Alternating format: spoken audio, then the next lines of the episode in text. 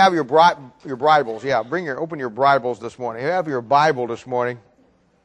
Turn over to Proverbs chapter two. As you are well aware, we have been dealing in the book of Proverbs, and I guess probably, and I've said this before, uh, it's been really uh, exciting and fun for me to teach this, uh, simply because of the fact that I know what it did in my life, and I've learned a long time ago that teaching people the Bible uh, is about 50% Bible and then 50% showing people what God has done in your life through the Bible.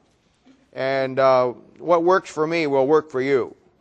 And what works for you will work for your kids and for the people you work with in the Word of God and, and however it, it, it goes. So we have been focusing on the book of Proverbs. And I also have told you this before. I said that if there's any book in the Bible I would love to have uh, total recall on, that I could just remember every aspect of it, every verse, every word. If there's any book in the Bible that I wish I could do that with, it would certainly be the book of Proverbs. Because without a doubt, the book of Proverbs forms the foundation of, uh, of everything in the Bible. In fact, I have a little theory. I've never been able to prove this, but there's some things you learn about the Bible, even though you can't prove them, you just know they're true. And because you know they're true for you, you don't really care if anybody else believes you or not.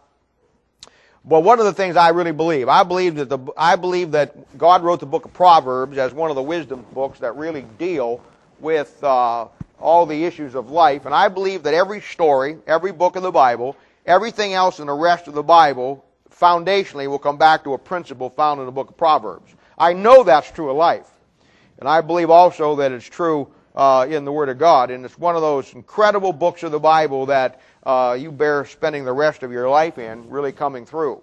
And I kind of gave you a breakdown of it. I showed you how chapter 1 through chapter 7, uh, really, uh, every one of those chapters starts out with the heading, My Son. And it's inspirationally, God's giving you instruction as His Son. Uh, from chapter 8 to chapter 30, we've talked about how that, that all those deal with uh, an incredible uh, set of one liners, which really, in each verse, just about, sometimes word by word, really spell out the real issues of life that we have to deal with and, and how our, we should respond to it. And then, of course, uh, when you get to chapter 31, you really get a picture of what your life and my life should be after we apply everything that the book of Proverbs says. And we follow the guidelines in the book of Proverbs. And of course, that's the virtuous woman. And the virtuous woman is, in the Bible is the church. A woman who is a, uh, a virtue, by virtue of the, what she got from Christ, and uh, it's an incredible thing. In fact, you can go through Proverbs chapter 31 and you can find the work of the church, the body of Christ, laid out there in an incredible, detailed way. What a tremendous book it is. And we have been dealing with the biblical approach of how you and I uh, can build uh, our life with Christ. We talk over and over again about the day and age that we live in, the Laodicean church. And I have told you many times that our goal here at uh, our church is to build a Philadelphian church in a Laodicean church age. Of course, we know that uh, any church will only be as strong as the individual people in it. And so, therefore, we're building Philadelphian lives. And that's really what it's about investing our lives in the Word of God. Now, so far, in the first four or five verses, we've talked about how uh, you are to uh, get into the Word of God your attitude, the aspects of you really learning the Bible. We talked about how we're receive the Word of God once you receive it, how you hide it, how you have to work, incline your ear, then you apply it to your heart.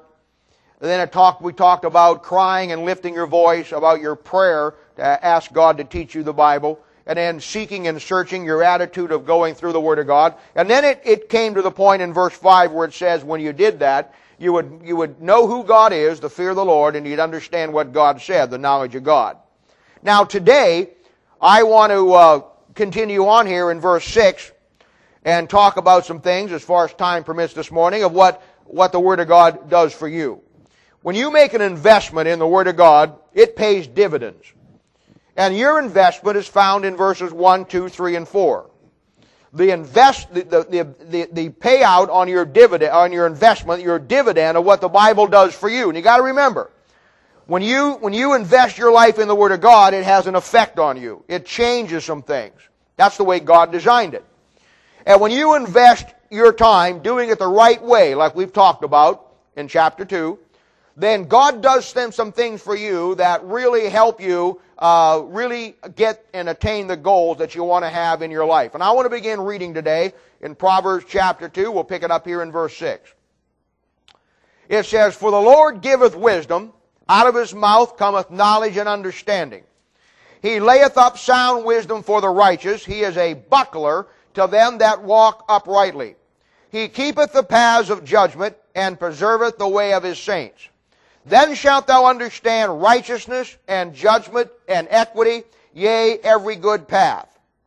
When wisdom entereth into thine heart, and knowledge is pleasant unto thy soul, discretion shall preserve thee, understanding shall keep thee. Now, Father, we come to you today humbly asking you to teach us your word. We know that a man can receive nothing lest it come from heaven, and we know that the Bible is your book, it's written by you, it's preserved by your hand, and Lord, uh, it only is taught by your Spirit. And I pray, Father, that each one of us this morning would look into our own heart, into our own lives, and that in the quietness of this moment, as we seek your face, Lord, and seek your favor, that you would, you would have us confess anything in our lives that would be unpleasing to you, that would keep us from receiving whatever you have for us. Lord, it's been a, a, good week, but Lord, it's been a long week, and we've had to deal with the world, we've had to deal with unsaved situations, and we've had to deal with just a lot of things. And Lord, that's because that's the world that we live in, and we know that those things can get us dirty. And Lord, if we haven't taken the time to cleanse ourselves from with your word and ask you to forgive us for those daily sins that keep us from receiving the things of God, I pray, Father, even now, you'd have each one of us search our hearts and uh, Lord, uh, bring to you those things that you could wash them in your blood. And Lord, give us the ability then to receive Bible doctrine today. And we'll thank you and praise you for all that you do. In Jesus' name, for the sake we ask it. Amen. Now, there's a number of things here that I want to look at today, and I want to help you understand uh, how the Bible really works for you. Now, we start out here in verse 6 and 7, and he says this. And this is what God will do for you once you give to Him the things in the first four verses. For the Lord giveth wisdom, out of His mouth come knowledge and understanding. Now we've talked about this in, in pretty good detail. How that there's three things that God gives you. And of course, that's knowledge, wisdom, and understanding. And I've, I've critiqued that for you in the biblical sense, uh, the way the Bible teaches it. The knowledge is facts. And uh, knowledge is learning the events that are around you, facts of whatever. But wisdom is taking those facts and doing something with it. And you'll find that a man who gets the facts about uh, the stock market and he studies the stock market and he learns how the stock market works, in time he gets wisdom about the stock market and then uh, he can make money or whatever the case may be a man who looks at uh, the business world and uh, he wants to go into business for himself. He studies it. He does the investigation on it. He finds out, uh, you know, the ins and the outs of it. And then uh, in time, through the process of doing it, learning more, getting more information, he gets insight into how to run a successful business. He now has the facts and he now has the wisdom. And he knows how to make it all work. It's true of anything in life anything in life, you are going to get, uh, you, you, see it all the time. And, I, have used these illustrations before. You see it in the in the world where uh, you know when you sit down and you watch the six o'clock news, or you watch this, or you watch 60 Minutes, or whatever. Uh, you you learn that what you're getting is somebody's getting knowledge. He's taking that knowledge and processing it. He's adding to it uh, a vast amount of more material, and through that, you get wisdom about the knowledge. You understand more than just the facts. You get the insight on what's going on. Now, the difference between a, a Christian and the world, and what God gives you that the world cannot have. The world can have knowledge, and the world can have wisdom. But the world cannot have understanding. Because understanding is the missing equation that explains to us what God is doing in the equation. And I used it before. you can look at history and you can study history and you can see the facts. You can see all of the aspects and you can learn those facts. Louis the Fourteenth, you know, King Edward the First. I mean, the Crusades, one, two, three, four, five, Pope Urban, Pope, you know, whoever you want. You can get all of the facts and then you can study history and then you can stand up before a crowd in UMKC or whatever university or college you want to go to and you can dictate history where people say, wow, man, that is really uh, a great understanding of how our history lays out. You can do it with world history. You can do it with American history. You can do it in any aspect of anything in life. But the real missing key is what is God doing in history? And that's understanding.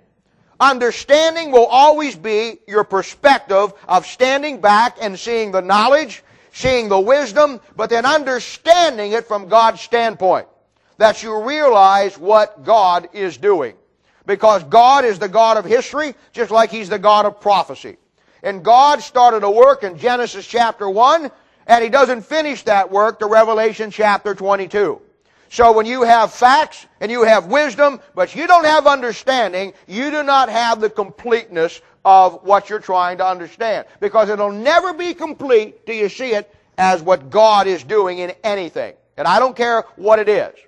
And that is what the Bible does for you. It doesn't just give you knowledge and wisdom, but it also gives you understanding. He says in verse 6, out of his, out of his mouth. For the Lord giveth wisdom, out of his mouth cometh knowledge. So clearly linked to the Word of God. Anytime you find God's mouth, God's words, out of His mouth, God speaks, it's always going to be re- in relationship to His Word. When you get into the Word of God, when you do what verses 1, 2, 3, and 4 tell you to do, you're going to come away with a superior intellect. I don't mean that in that you're going to be better than anybody else, but you're going to see things that other people do not see. You're going to understand when other people are confused. You, other people are going to be limited by the facts and the wisdom of those facts, but you're going to see it from the most important standpoint of everything in the world. That's God's standpoint. It's what God is doing. It's what God is doing we get the idea that history is about what man has done to make the world a better place, or what man has done to get to the point where uh, society gets to be a better place. The truth of the matter is that history is not about anything that man's doing. History is about what God is doing. And if you don't see that, you don't have a perspective of history that's going to really show you much other than a lot of Gentiles killing each other and stepping over each other for the purpose of one ruling over the other. So the first thing he says is verse 6 is that the Lord will give us wisdom and will give us knowledge and give us understanding. Now the next thing he says is in verse 7. And he says, He layeth up sound wisdom uh, for the righteous. Now, we talked about how that God will give us wisdom. And we talked about how an unsaved man can have wisdom. There's two kinds of wisdom in this world. One of them is the wisdom that an unsaved man has. And an unsaved man can be a wise man. I mean, a wise, an unsaved man can be wise as far as the limited to the things that he can see and understand. And they may be good things. You may find a guy that's a stockbroker that has a lot of wisdom about the stock market and he can make you a lot of money or put your stocks in a place where you won't get hurt when everything falls down. You can find guys that uh, really understand how to do a business. And because they have wisdom of the world in the business world, uh, they will make a business work where many will make it fail or will not make it and it'll fail. You're going to find people that have wisdom about how to raise their kids. Unsaved people. They'll realize that good values are good for your kids and they will have a love for the kids that they'll understand that they have to discipline and they put the right things in their life and they have wisdom. They're lost. They're not saved, but they have worldly wisdom from that standpoint. And you're going to find in every aspect of life, you're going to find there are people with worldly wisdom. But you see, then there's God's wisdom.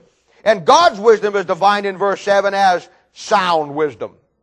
Now that's an incredible phrase. Sound wisdom. You know why it's different from the worldly wisdom? And I'm not saying the worldly wisdom uh, will not get you through life. I mean, uh, I'm not saying that it, it, it, you know, there aren't people out there who have a lot of wisdom about a lot, a lot of things, and we don't benefit from it. The reason why we got electricity and running water and inside toilets and cars and automobiles and all the things that we have is because somebody developed worldly wisdom to a point that it made society somewhat a better place to live and made things easy for us. I don't know if that's good or that's bad, but that's the way it happened.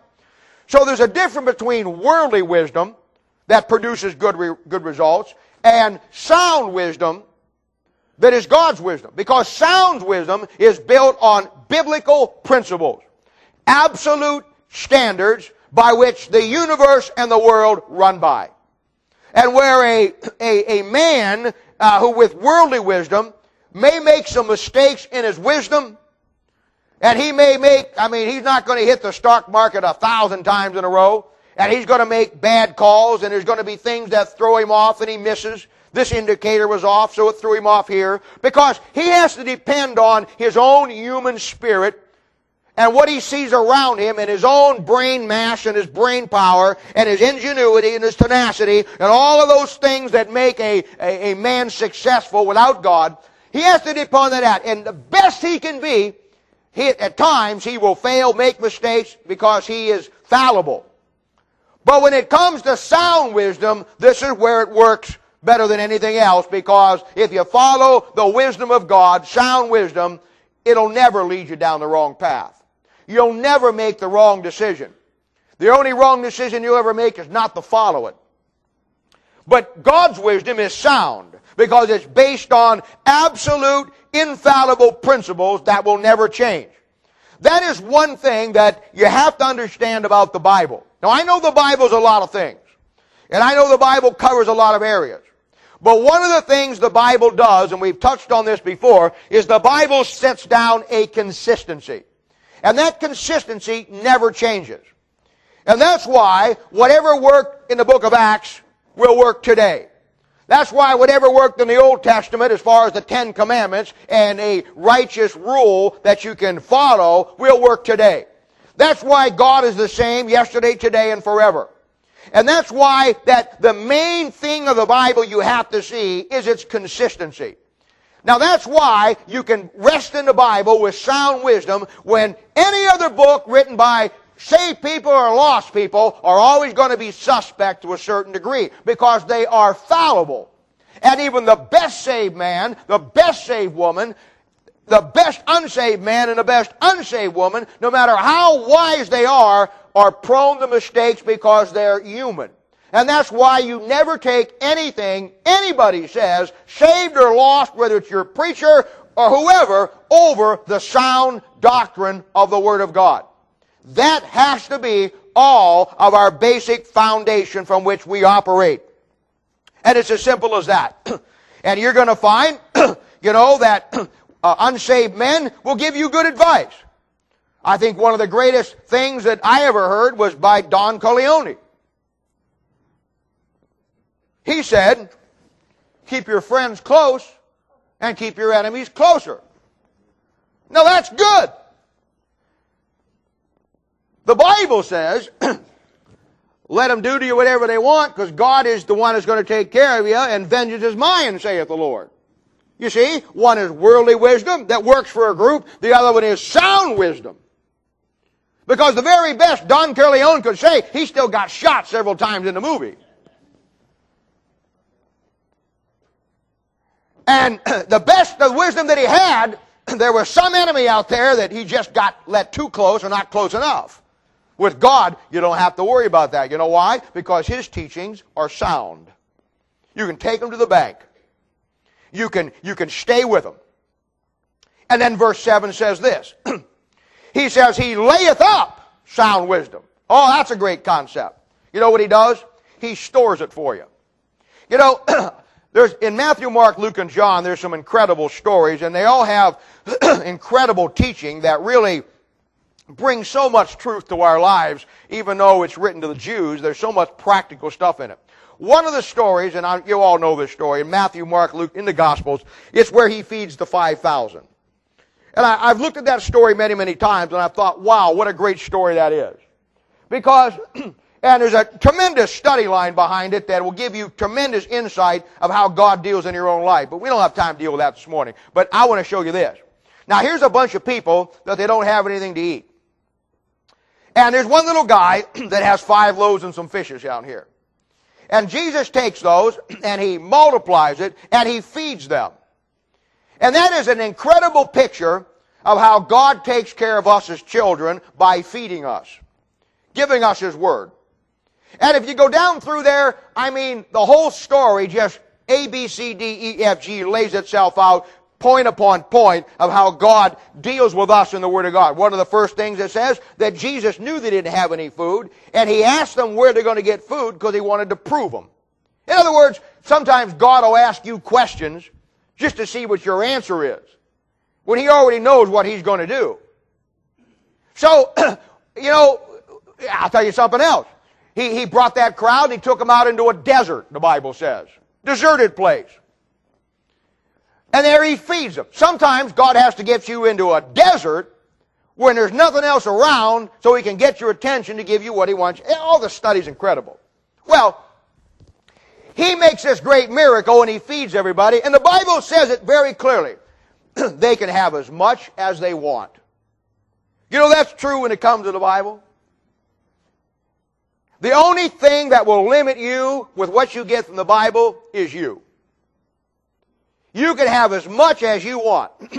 and he says, every man could have as much as they want, ate to their fill, however he says it. And then he says, there was 12 baskets left over. I like leftovers, man. I mean, I'll tell you what. I mean, 12 baskets left over. You know what Jesus says? he says, get all this stuff pick up that nothing will be lost. You know why? Because you're not going to understand everything you read from the Bible right now when you read it. But that's okay. God is going to store it up for you anyhow, and I promise you, nothing you read that you don't understand will be lost. You may not be able to eat it right now, but He'll lay it up for you that you can eat it later when you better understand it. Now that is one of the greatest concepts that you'll ever get out of the Bible. Your mind and my mind is like a computer. In fact, truth of the matter is, the modern day computer that we have today is nothing more than a, a, a counterfeit of the greatest computer that man has ever seen, and that is your brain. Because as in a computer, it, it has incredible resources for information. You can, you can get from it anything that you want. And literally, we live in what we commonly call the information age today. We went through the agricultural age, we went through the industrial age, and now we're in the information age. And a man today, just by buying a, a Kansas City Star newspaper, can have more information in that newspaper than a man that lived in the 16th and 17th century would amass in his whole life. Incredible. Take it past that and go on the internet, and you have an unlimited resource of anything you want to find. I mean, it is anything, the rest of your life, you could explore that and never digest all the information. But I'm telling you, it's all stored in your computer. And all you have to do is go through the process of calling it up, get online, and the information will always be there. If you want to download it and put it into your computer, it will always be there till you dump it. And then I don't know if it really goes anywhere. I mean, where does it go when you dump it? I looked underneath it, doesn't fall out on the floor. Where does it go? How do you do that? It says bin, a dump bin or waste bin or recycle bin. Well, and then I watch it. You push that button, this little arm throws a piece of paper in there. And I'm looking, where did it go? Is it still there? Is it gone? I don't know anything about, I don't like computers. I, they scare me. I mean, I think the CIA some places reading every looking at that thing, okay, here you are. All right, there you are. I don't know. I don't care. Well, you're worried about the CIA, God's keeping track of everything you look at on it. But anyway, I look at that and I think to myself, wow, that's the way my mind is. That's the way, my mind is a much better computer than that. And I, my mind never forgets anything. You know what dreams are? People say, well, you know, dreams are of God. At one time they were. Sure, God spoke to people by dreams. Somebody said, well, I, you know, I went to sleep last night and I had a dream that the devil was chasing me and, and, and I looked up and I saw this light and I ran toward the light. And the closer I got to the light, the farther the devil was behind me. And finally, when I got right up next to the light, I turned around and the devil was gone. Bob, did God give me that dream? And I said, No. Should have cut off that last piece of pizza at six and dropped the last glass of beer, and you wouldn't probably had that problem. Dreams aren't from God today. God doesn't give you a dream. I had a guy tell me one time, he says, I dreamed I was dying. And he said, honest, Bob, he said, I stepped out of my body and I looked back and there was my wife sleeping and there was, there was my body and I started to move toward this great light. And I started to move out and I, I said, I believe. And you hear all kinds of people talk about these deathbeds, how I went to heaven and came back and, you know, and, and, and, I, and so I heard a guy say, oh, I went to hell and came back. But you know what? He didn't describe the hell of the Bible. I don't think he went to hell and back. I think he went to Topeka, Kansas or someplace, but it wasn't the hell of the Bible. And, and I, he said, I, I got toward this light, and I got close to this light, and right as I was, it was a big gate, and right as I got stepped inside this gate, I heard this voice, it boomed, the voice of God said, not ready yet. And he said, I woke up and I was back in my bed. What do you think of that? Well, let me tell you what I think about it. You know, I, what I think about it, I think, I, I don't think it was God. You know what dreams are? Dreams are your pop ups in your computer. Dreams are you all day long, your computer's going. You're downloading all day long. You see, with your computer, you can shut it off and you can put it back in there, and it doesn't. You can't do that with this one. You may not know it, but you're looking right now. You're seeing a tree. You're seeing that blue car go by. You're seeing the people out here. you're going. You're not even thinking about it, but your your computer is downloading everything. Then you go to sleep at night. You know, when you go to sleep at night, that is the closest point of you dying uh, of your life other than dying. And it's a picture of death because Jesus said, She's not dead, she's sleeping. And when you die, you go to bed. And when you wake up in the morning, the sun comes up, type of Christ, and you start over again. Your body and my body is built around the premillennial return and teaching of the Lord Jesus Christ found in the Bible. Sorry. But when you go to sleep at night, it is the only time, it is the only time that your brain is in neutral. And you've got all of these film clips floating around in your brain. All this download material from the time you were started downloading as a little baby, it's all in there. You have forgotten it. You don't remember it. The educated people call it your subconscious. And it's everything you've seen and experienced is still in there. You say, well, I, uh, you know, you say, well, Bob, I just forgot. No, you didn't forget. You just was in the recycle bin, but you never really got rid of it. That's why somebody that's, you know, something happened 30 years ago, it's still like it happened yesterday. Why? Because the same thing on night. I know movies that were made back in 1950 that you can go home and watch this afternoon on the Family Channel or this channel or whatever, and the Action Channel, and they look like they were just made. They were made back in the 1950s. And you have thoughts in there that come back just like it was yesterday that was 20 years ago. So you're sleeping at night and you're just there, you know, and all these, your computers keep, got all this information. And it's, it's now, it's just kind of floating around in there because you're, you're, you're not controlled. You're sleeping and you're out of it. And now, depending on what you do with your body and all those things, there's a lot of factors. Suddenly, it's like this is a piece of film strip from Freddy Krueger. This is a video film strip from the Ten Commandments. Here's the Passion of Christ. Here's here's the thing that ate New York. Here's the, over here is Jaws one, Jaws two. Here's our family reunion back here. Here's my mother-in-law's birthday party. Here's this, and all floating around. And suddenly, in the middle of that thing, all those pieces of film thing connect. And suddenly, here comes your mother after Freddy Krueger, down after Jaws two, and here comes the thing that ate New York, and it's the weirdest thing you ever saw in your life. And you wake up and you say, wow, that didn't make any sense. Or we have the, we have the deep seated passions within us that we have, that we want to experience things. God, heaven, hell, our dead loved ones. And we have that deep passion inside us. So we go to sleep at night, all those film clips start moving around in our subconscious, and suddenly it becomes Grandma's birthday 1980. It becomes this, it becomes that, and it, it, right in the middle, the, the weirdest things happen. You know, here's your grandmother, and she's over here, and you're having that party, and suddenly here comes your dead uncle that died back in the 16th century, showing up at the party, and you're wow, wow, and then he looks like your mother, even though it's your uncle. It just gets so confusing. Why? Oh, that computer's still running. Now, when you sleep, you don't have any control over it. It isn't God.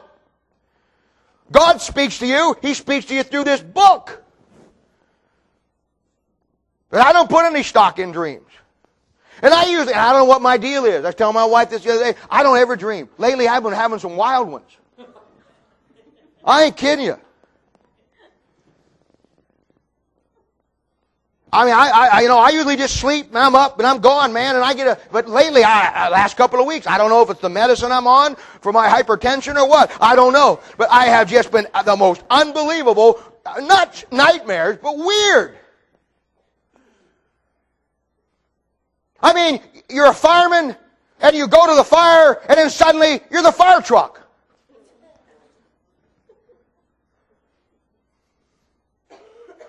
But I know they're not a God. I know that that's the way my subconscious is. And I know this also. The Bible says God's day begins at night. The evening and the morning were the first day. The evening and the morning were the second day. You see, our day begins in the morning. God's day begins at night. So I know this. The last thing you put in your mind when you go to bed is the first thing you're putting in on God's day, and then God can structure your day whole night through what the last thing you, you go to bed on the Word of God, you're going good. You go to bed on nine pieces of pepperoni pizza, you're going on bad. You go on to bed on Psalms 119, you're doing good. You go on on, on, on, on the NBC News or whatever, you're in bad shape. That's just a little something extra you can have. God's day begins at night. and God lays up when I invest my life of, into that book, God stores it. And it's in my computer. And this is my computer by which everything I need, if I go to my laptop or my computer and I need to find something out, I just type in something and in a minute, up it is. And then I can search it down and find it wherever I want. You see, when I put this thing, the Word of God, the sound doctrine in my mind, in my computer, when I download the Word of God more than anything else, then when I get into a situation, when I need something, when I'm teaching, when I'm preaching, when you're discipling, or you're talking to somebody and witnessing to them, you don't have to go to your mouse and, and, and hit open and get the file. The Holy Spirit of God does that for you, and He brings up what you've downloaded because He lays up sound doctrine and sound wisdom for you. And nothing you read in the Bible will ever be lost. When you don't understand it all, the Holy Spirit of God says, gather it up. He can't eat it right now. She can't digest it right now. We'll store it. Download it. Three years from now, four years from now, five years from now, when she gets a, gets a grasp on some other things, or she learns some things, It'll be valuable. That's the great thing about the Bible. You never waste it. Some people say, well, you know what? I'm reading this right now and I understand some of it, but I don't understand all of it and it's kind of confusing. That's okay. Get what you can. You're downloading it. Man, I have things in my mind or in my Bible I've been reading, you know, and I've been reading over here someplace, and I'll, suddenly out of the clear blue, something will hit me that I read 10 years ago that I had absolutely forgotten about, that God will recall it up, put it back, and open up a whole concept I never thought about. You know why? Because He layeth up. He layeth up sound wisdom. Then also in verse 7 it says this. It says, it says that he is a buckler to them that walk uprightly. Now a buckler in the Bible is a shield. And that word buckler is an Old English word, and it, it means more than just a shield. But if we were in a, a book of Ephesians in the New Testament, this would be the shield of faith, by which you're able to quench all the fiery darts of the wicked. So this buckler here to them that walk uprightly is your protection. God protects you. He gives you the ability to be protected. And that protection is something that when the world comes after you, or whatever the case, whenever just the life goes sour for you, or you have struggle in life, when you do what's right with the Word of God, the Word of God protects you. And it becomes a buckler, a shield. But the word buckler carries with it more than that because the word buckler also suggests that it'll sustain you. We use the word, it's going to buckle. We use the word, in, in England, they use the word buck up, lad. In other words, hold yourself up. You see, the Word of God not only protects you, but it holds you up from caving in. Because there's times in life when caving in seems like the thing to do. And the Word of God will, because He lays it up, sound wisdom. Wisdom that is built on the absolute principles of God. Will keep you from buckling in the bad situations of life. It'll sustain you and hold you up when nothing else will. So we see there in verse 6 and 7, there's some tremendous things. He says, For the Lord giveth wisdom. Out of his mouth cometh knowledge and understanding. He layeth up sound wisdom. You gotta, you gotta program, you gotta get online with God, with this computer brain that God has given you, and you, you, that's what the Bible means when it says, let this mind be in you. You put the Word of God, program it in your computer and it'll override everything else. And you don't have a question of, well, you know, I had a dream last night and this and that. You understand what your mind is. It is a computer with millions and millions and millions and billions and trillions of pieces of information that you have put into your mind, into your brain, that you have processed, some good, some bad, some indifferent, some you don't even know you have. Some you've forgotten as far as recall years ago, but it is still there. And boy, if you can do that with Aunt Edna's birthday party 30 years ago, what can you do if you put the Word of God in it? God will bring it up. And God will keep you. He will, he'll, he'll, he'll, he'll, be a buckler to you. Then verse 8. And these are great, man. I mean, these are so practical of you understanding what the Word of God does for you once you do with it what you need to do. Verse 8. He keepeth the paths of judgment. He keepeth the paths of judgment. Well, this is a good one. You know, all my life, I've heard people say, don't judge me. I've heard this religious crowd all my life say, judge not, lest you be judged, the Bible says in Matthew chapter 7 verse 1. To which I always say, wrong dispensation. Matthew chapter 7 isn't to me. Matthew chapter 7 is the constitution of the kingdom that God's going to establish when He comes back at the second coming of Christ. Somebody says, judge not lest you be judged. No, no. The doctrine's taught in Paul's writings to the church in 2 Corinthians, 1 Corinthians chapter 2 verse 15 when he says, he that is spiritual judgeth all things. You have to make judgments every day in your life.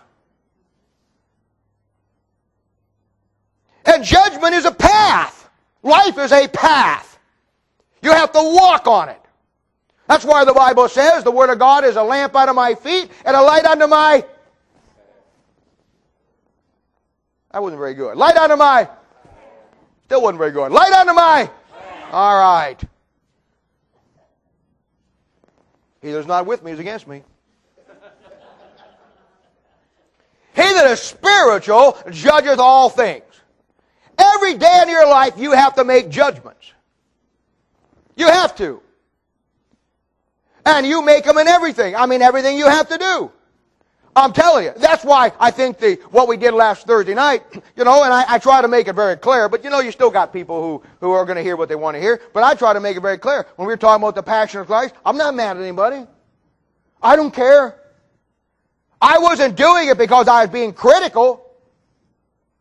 I was doing it because as a Christian, when I am faced with something like that, that's going to have an impact on my life, I have to make a judgment about it. And I have one or two ways to do it. I can jump on the bandwagon with everybody else and let my emotions just flurry in the wind, or I can go back to sound wisdom. And I can find out what God's opinion of it is, and then make that opinion my opinion. And I'm telling you, I did that not just because of the fact that I wanted to take a swipe at it. I could care less about taking a swipe at it. I wanted to do it to teach you, my people, how, as an example, that that's just one thing. Oh, and I'm going to tell you right now, watch it very carefully, because they're all coming down the pike. I've been watching this thing for quite a while. Haven't really said anything about it. But you know who the big next big hitter is going to be? Mary Magdalene. Oh yeah. Oh yeah. I've been watching this thing for the last six or seven months, and now there was a big article in the Star about it yesterday.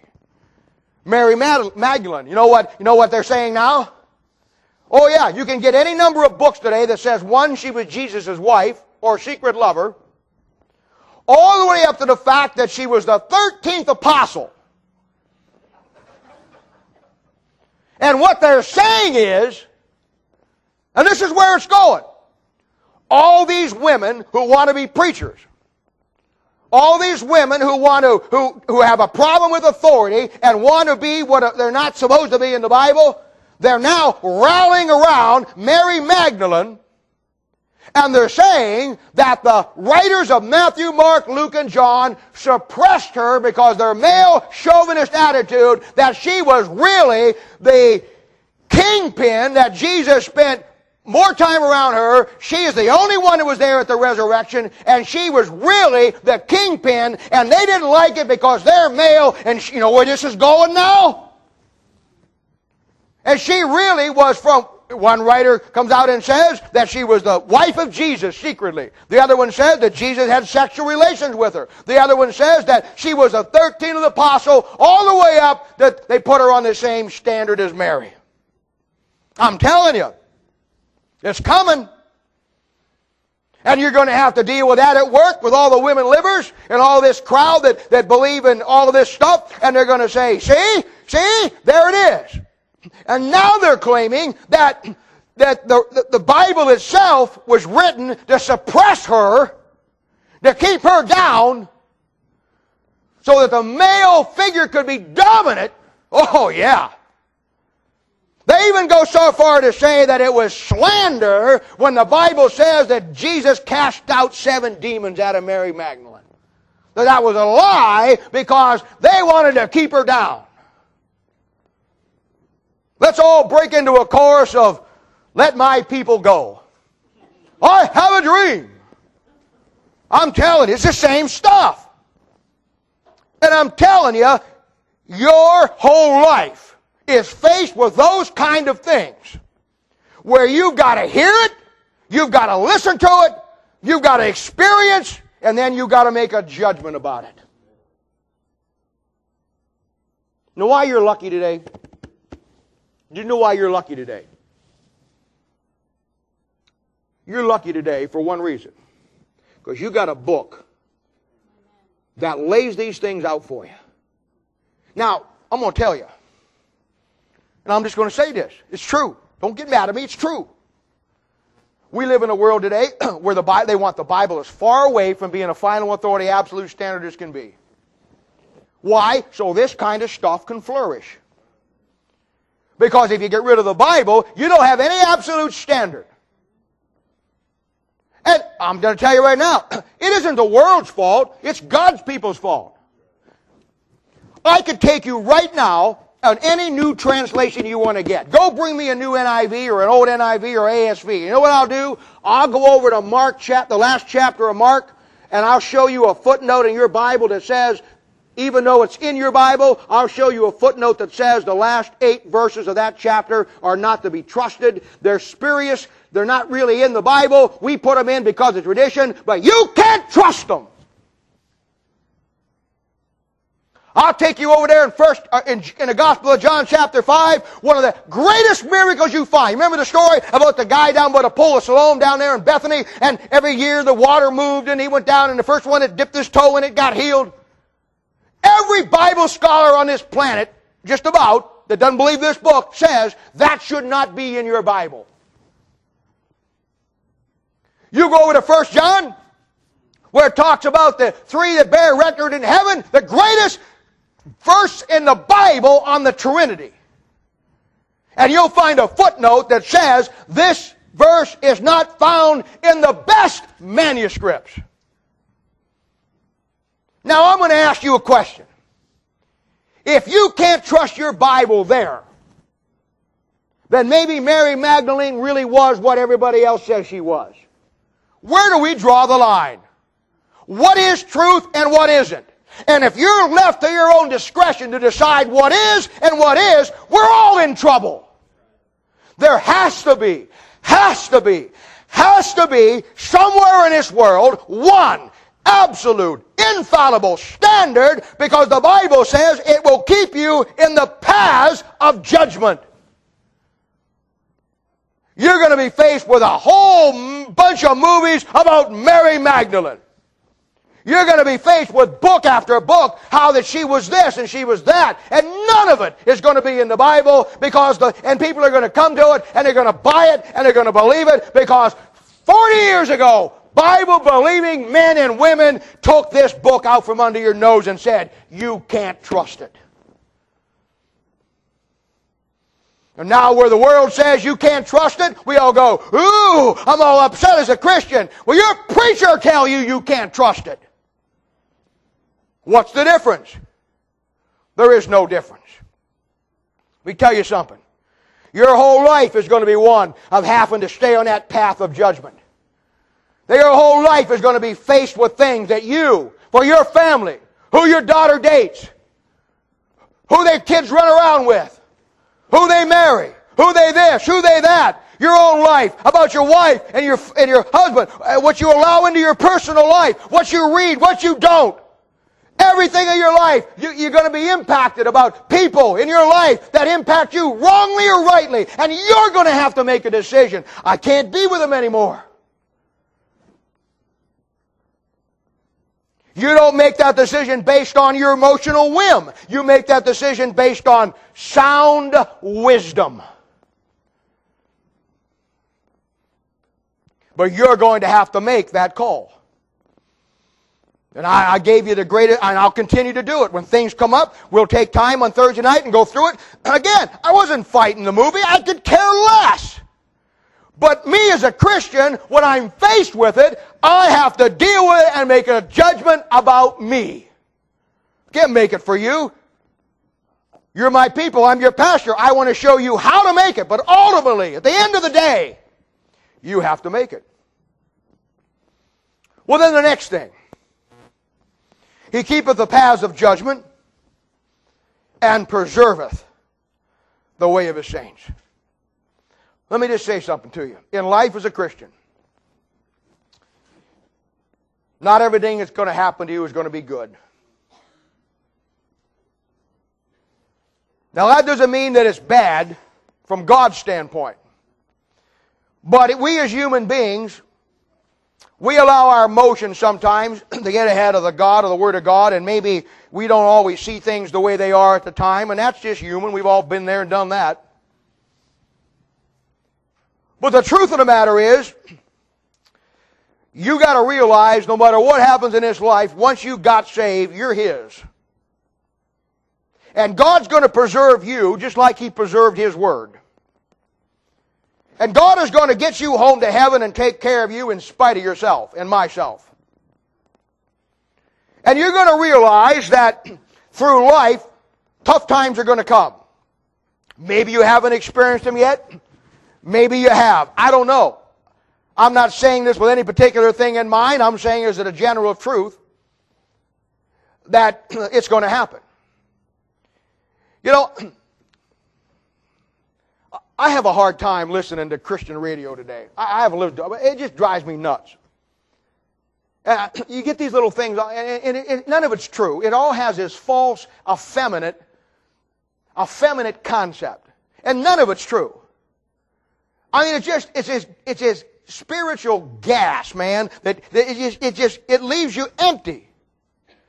And I, you know, I, I, you got this little thing where, you know, they, they, they have these little place where you call up and you get the thought for the day. And you call it up there, and it's, it's this effeminate male voice. I mean, if this guy isn't gay, he's missing the best chance he's had all day. I'm not kidding you. And it's effeminate. I mean, I'm a man. And if I want something from a, I want a man. I want somebody up there and saying, look, guy, stay in the fight. Hang in there, son. He's coming. That's what I want. You get this little guy in here and says, This is the day that the Lord hath made. Let us be glad and rejoice. Now, what is that doing for me? First of all, it's only half true. Yes, it's the Lord's day. Yes, I'm glad and rejoice. But you know what? What you ought to say is this Hey, pal, God made the day. It's His day. Give thanks for all things, but I got some news for you. You're going to get it in the neck today. Glory to God. No, I can do something with that. But this effeminate stuff, man. Hey, uh, that isn't me. Maybe that's you. I don't know. And maybe a lady needs that. I don't know. Maybe I'm just speaking as a male chauvinist. I don't know. I'm just telling you. I, I, I, I don't see Christianity as that way. I mean, I think Christianity is a, you're a soldier in a warfare. And Jesus Christ is the captain of my salvation. And I'm in a war, locked in a battle that's greater than any battle. And you know what? I've been around army guys. You know what? If I got to go into a battle and I got to be in a foxhole with somebody at three o'clock in the morning when the flares go off and they come over the hill yelling "Banzai, Chingai," or you know whatever the case may be, I don't want somebody looking over my shoulder that looks at me and says, this is the day the Lord hath made. Ah, that's not what I'm looking for. No. I want somebody to look over their shoulder and say, hey, they may get us, but let's get some of them. That's the guy I'm looking for. And that's the way it is in Christianity. We're in a war. And I'm going to tell you something. If you learn anything in time, you're going to learn that if you're saved, God is going to preserve you. He's going to preserve you. And you better understand this life is a vale of tears. The devil's going to kick you six ways from Sunday. Your family's going to hate you. Your friends are, especially if you love this book. You're going to have people that's going to dump you, dump on you, and dump everywhere around you. So what? You know what you'll find? You'll find in time, 20, 30 years from now, maybe. There'll be two great stories in the Bible that are your favorites. And they're my favorites. First one is my favorite. It goes right along with God preserving you. First one's my favorite is old Joseph back there in Genesis. And you know the story. He's back there and he's the favorite of his father with all the other boys. They envy against him. And I'm not saying that Joseph was perfect. I don't believe he was. I, I believe there's some things that he, reading between the lines back there, I think there's probably some things that he did that uh, probably incited it. We're all human. But be that as may, he got it, man and his brethren sold him into Egypt, and the Pharaoh down there, went back, made up this elaborate scheme, went back and told his father that he's dead and all this stuff. And my, my, my, how the hand of God, what goes around comes around. There they are, get into a famine, no food. Father says, go to Egypt and buy corn, walk into Pharaoh, and lo and behold, who do they see? Now, he's number two in the kingdom. He could have had their heads cut off. He could have done everything in the world to them. But you know what? He didn't. You know why? Because he understood something, and it's something you better learn. There's bad things in this life that's going to happen to you. Some of it because of some of the dumb things we did. Some of it's going to be because of the fact you get it for believing the book. But you know what? Whether it is or whether it is, the bottom line is, you better understand that if you love that book and you love God, He will preserve your way and you can stand there and this story will be so real because He says in Genesis chapter 50 verse 20, He says, as for you, talking to His brother, as for you, oh here it comes, kill them, cut off their head, pull out their arms, cut off their fingers, burn them with the stake. As for you, ye thought evil against me, but God meant it unto me for good. You know what he understood? He understood that God preserves you. That bad times are going to come. And you better grasp it. That God will preserve you. And no matter what anybody does that's evil to you, that means it for your evil. If you love that book, God means it for your good. Daniel's my next one. Daniel chapter 6. Oh, I love it. Daniel. Daniel. Daniel is, a, is my favorite uh, guy in the Bible. I mean, he's incredible in the Old Testament. And next time I preach, it'll be somebody else, but today he's my favorite. And you know the story. He gets thrown in the lion's den. No, I'm not saying Daniel did everything right. In fact, they bowed down and worshiped over there, and he didn't say, get up. He kind of enjoyed it. I mean, he's head guy in the kingdom. He's, he's all this kind of thing. You know what? He got thrown down the lion's den. Tough place to be. And in this life, there's some times that you're going to get thrown in the lion's den. Let me give you a piece of advice. Don't ever worry about being thrown in the lion's den as long as the lion of the tribe of Judah goes in with you. Yes, sir. Yes, sir. Take it to the bank. Take it to the bank. I'm telling you, preserveth the way. Preserveth the way. Then he says this Then he says this. He says, he says, where am I at here? He's oh, I'm okay, down here in verse uh, 9. I'm so excited I can't even get together this morning. Then shalt thou understand righteousness and judgment and equity, yea, every good path. He says, then shall understand righteousness. That's who God is. Judgment is what God said. And then he says you get equity. You know what equity is? That's balance. That's balance. You got to have, that's keeping things in perspective. And that's the toughest thing sometimes to do. Paul said in 1 Corinthians chapter 9, verse 25, he says, Every man uh, stri- that striveth for the mastery is temperate in all things. Balance. Balance. He says, he says, 1 Corinthians chapter 6, all things are lawful. I'm under grace. All things are lawful. I'm not under the law. All things are lawful unto me. But he says all things are not expedient. That means not always wise to do. Why? All things are lawful for me, but I will not be brought under the power of any. You see, I have liberty in Christ. I can do whatever I want to do within reason that isn't a direct violation of the Word of God. And that's a lot of things. But my goal in life as a Christian is to stay balanced. Balanced. Because balance is the key to me keeping my on the right path. And there's lots of things out there that I can do, but if I do them, there's a danger that they will control me more than I will control my life. And boy, that can be anything. And there isn't anything in your life and my life that should control you more than this book does. Not your job, not making money, not this, not that, not anything, or anything you get into. I mean, you can do all kinds of things. There's nothing wrong with it. I mean, you can, there's, there's so many things as a child of God that you can do.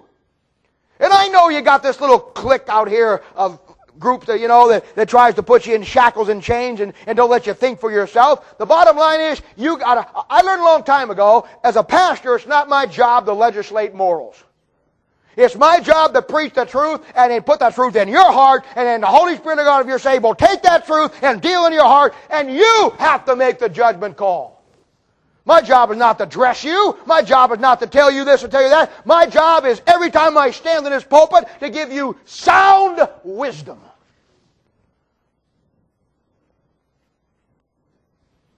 And there's nothing in our lives that should run us. And you know as well as I do, when it happens, we get out of balance. We lose our perspective. And we do dumb things. Or we do this. Or we ruin this. Or we ruin that. Or we get into, or we get under bondage of this. And you cannot. That's why you have to understand that when you do what Proverbs chapter 2, 1 through 3 and 4 do tell you to do, this is what God does for you. He'll keep you on the paths of judgment. He'll preserve you. And He'll understand balance in your life.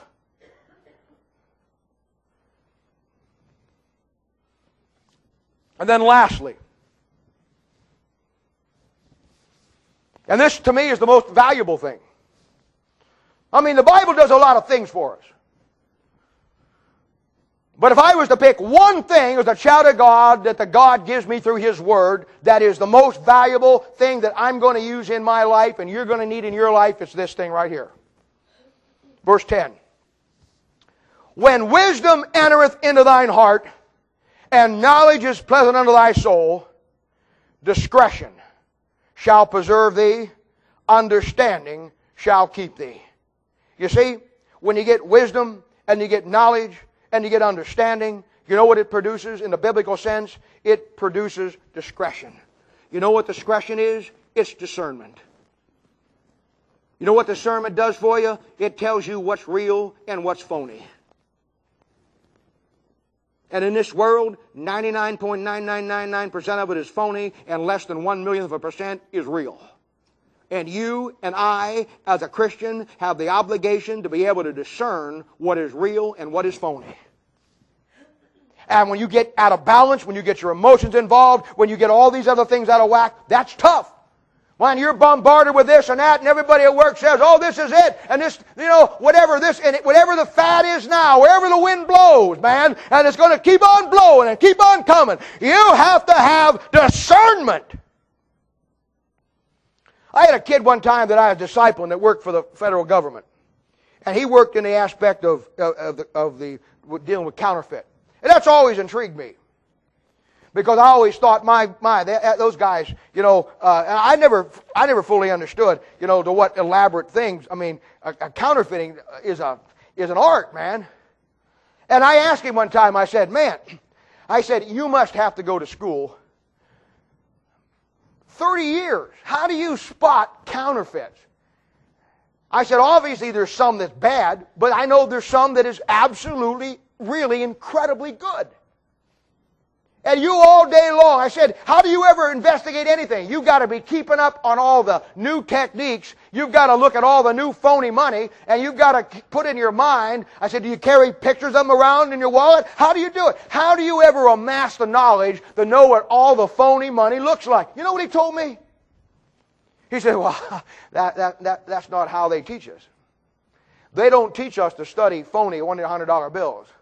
They teach us to study a real $100 bill.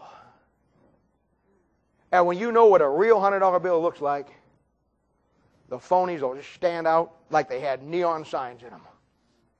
And I thought to myself after that, boy, that guy taught me more that day than I taught him. Because you know what?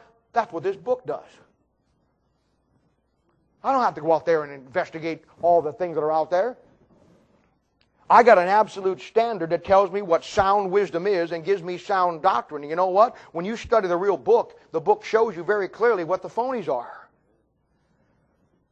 And this is the greatest single thing the Bible will do for you as a Christian outside of saving you. You know what it does? It gives you the ability to, lead, to read the fine print of life. I've dealt with people for 35 years of my life. And I've learned one thing about human nature. I realize that this book that I've got in my hands, one of the other things it does, that it critiques human nature in such a degree that it's unbelievable. And if you want to find out what's phony, study what's real. When I was, you know, and I, I learned a long time ago, you know, you, you, you can you deal with people. People will lie to you. They'll mislead you. They'll hide, they'll do everything in the world except just give you the truth. And I found that if you just study what's real, I'll tell you one of the stories, and I've told you some of this before, but I remember years ago as a young guy, I was reading the story of Solomon in 1 Kings chapter 3. And this story is a story where Solomon talks about how wise he is, and I'm thinking to myself, wow. And then he tells this story. The two women came into him, and they had a baby. And they come up before the king, and he was hearing all the, all the issues that day. And the one, they tell him this story. The one woman says, we, I had a baby, she had a baby, and, uh, you know, my baby di- rolled over and died or whatever the case, and she took my baby, and, and, and this is really my baby, and she says it's hers. The other lady said, no, no, no, king, this is my baby, it's really not hers, it was her baby that died. Now he's got a dilemma. And I have found myself in those dilemmas many, many times, dealing with people and telling me about who's right, who's wrong, who did this, she said what, and all these things. And you know what? I don't know who's telling the truth. I'll tell you something else. Solomon didn't know. Bible's very clear to tell you they're both harlots. He didn't know them. He had no idea who was telling the truth. And there's sometimes when a husband and a wife comes in, and she says this, he says that, you have no idea who's telling the truth. Solomon just said this. He says, okay, I know how we'll deal with this. Hey, bring me a sword. Brought that sword out. He says, okay, here's what we'll do. I'll just whack the baby in half. You can have one half, you can have the other. Everybody happy with that? The real mother said, because she loved the baby. And she would rather have the baby go to somebody else than die. And the real mother said, no, no, no, give it to her.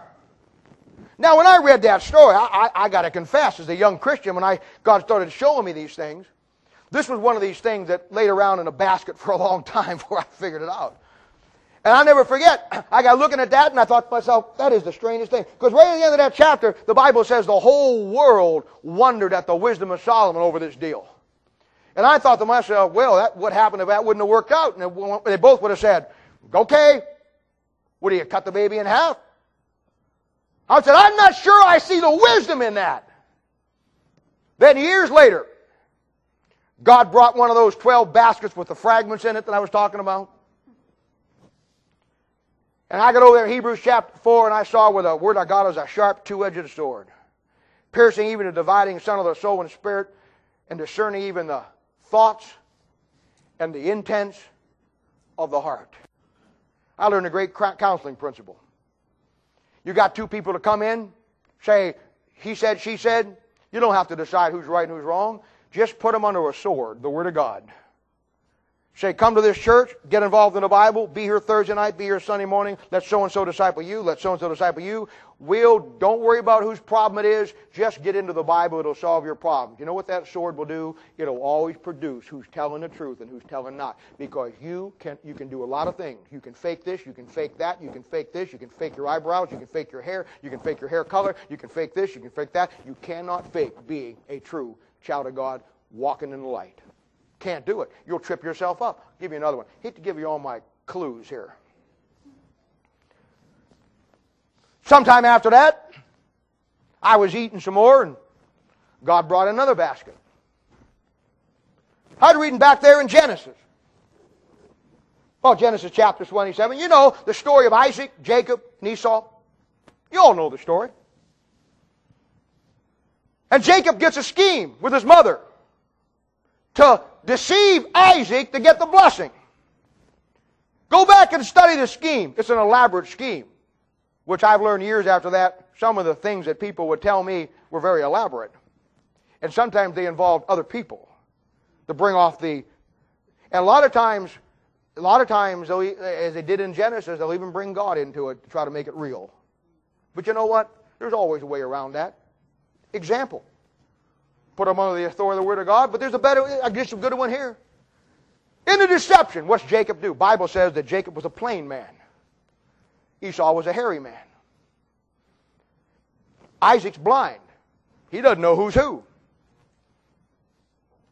You know what happened? He went out there and his, my, his mother made up some stew, chili, whatever, and brought it in there and she put this big hairy coat on him. And he walks in there and his father's blind and he says, and father's kind of suspect right off the bat. He says, How'd you find it so quickly, son? God brought it to me, Dad. See how they always bring God into it? Now that appeased Isaac. Kind of. He comes over there, brings it, and Isaac feels him, and what a classic statement he says. He says, You know what? I'm confused. This is the voice of Jacob, but it feels like Esau. How many times I walked out of a situation and said to myself, sounded like Jacob, sure felt like Esau. There was a deception. Now, if the old man would have carried that principle all the way to the end, because the Bible says, prove all things, hold fast to that which is good. If he'd have investigated a little bit farther, checked it out, and just held them accountable, he'd have found the great principle. I just don't listen to what a man says. I watch what a man does. I just don't listen to the voice. I'll check out the hands. If Isaac would have just said, Come here, let me check this out. How come you sound like Esau, your hands feel like your, uh, Jacob, and your hands feel like Esau? Get over here and let me get a good feel on you. Well, you're a deceiver. But he didn't. Somebody comes in and says, Bob, I want to do what's right. I want to do this. I want to do that. Sounds like Jacob. Watch what they do. You see, you can say anything, but out of the abundance of the heart, the mouth speaks. And in time, the attitude will always produce the wrong action. Remember Thursday night? And what'll happen is, you'll really see what you have when you listen to the voice and then you check out the hands. And you know what that's called in the Bible? Accountability. You want to know if I'm doing what's right or not? Accountability. Listen to what I say, watch what I do. That's your job. That's my job for you. Your job for me. I'm accountable for you, you're accountable for me. And when you understand sound wisdom, biblical principles, like Solomon and the sword producing the truth, and the voice versus the hands not being right and a deception, when you learn those principles and you learn human natures and you can go through those two stories and you can find every circumstance you're going to get in and you're going to find those things and you put Proverbs to it that tells you what this is and what that is and all the things that go with it. Let me tell you something. You have, you will get discernment.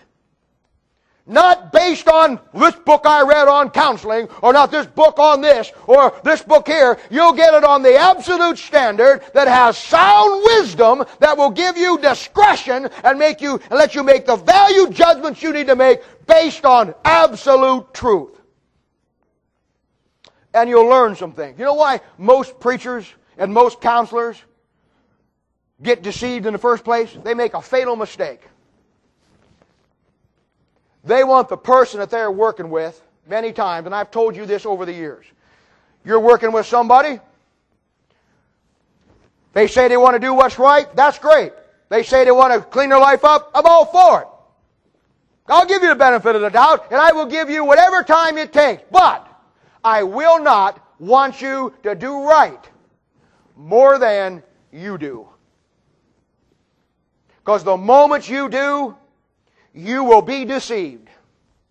The moment you want that person to come to church more than they want to come, the more that per- you want that person to do what's right more than they do, you will shortcut God's standards and you'll get into a situation where you'll become vulnerable and you will be deceived.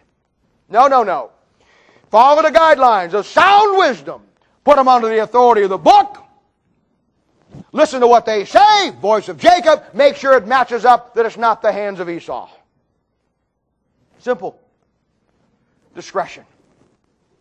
You look in this life, the Bible will do one thing for you. It'll give you the discretion and the discernment to look at this world full of phony things and discern what is real versus what is phony.